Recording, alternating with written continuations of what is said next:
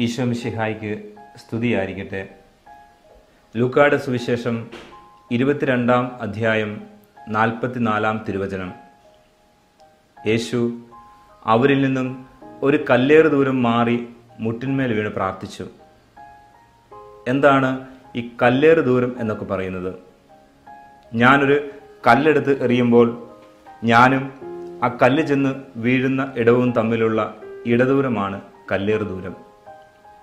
മറ്റൊരു രീതിയിൽ പറഞ്ഞാൽ എന്റെ ശക്തി തീരുന്ന ഇടമാണ് കല്ലേറ് ദൂരം. സുവിശേഷകൻ പറയുന്നു കല്ലേറ് ദൂരത്തിൽ ക്രിസ്തു മുട്ടിന്മേൽ വീണ് പ്രാർത്ഥിച്ചുവെന്ന്. ഇങ്ങനെ അത് കൂട്ടി വായിക്കാം.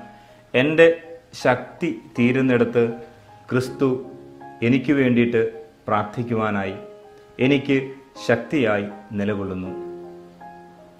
കല്ലേറ് ദൂരം എന്നൊക്കെ പറയുന്നത് ആപേക്ഷികമാണ്.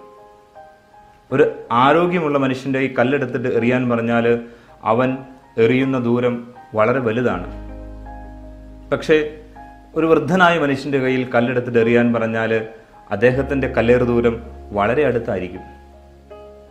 അപ്പോൾ എന്താണ് ഇതിൽ നിന്നും നാം മനസ്സിലാക്കുന്നത്? ബലഹീനനായ മനുഷ്യന്റെ കുറേ കൂടെ അടുത്ത് ക്രിസ്തു ഉണ്ടെന്നല്ലേ നമ്മൾ മനസ്സിലാക്കേണ്ടത്?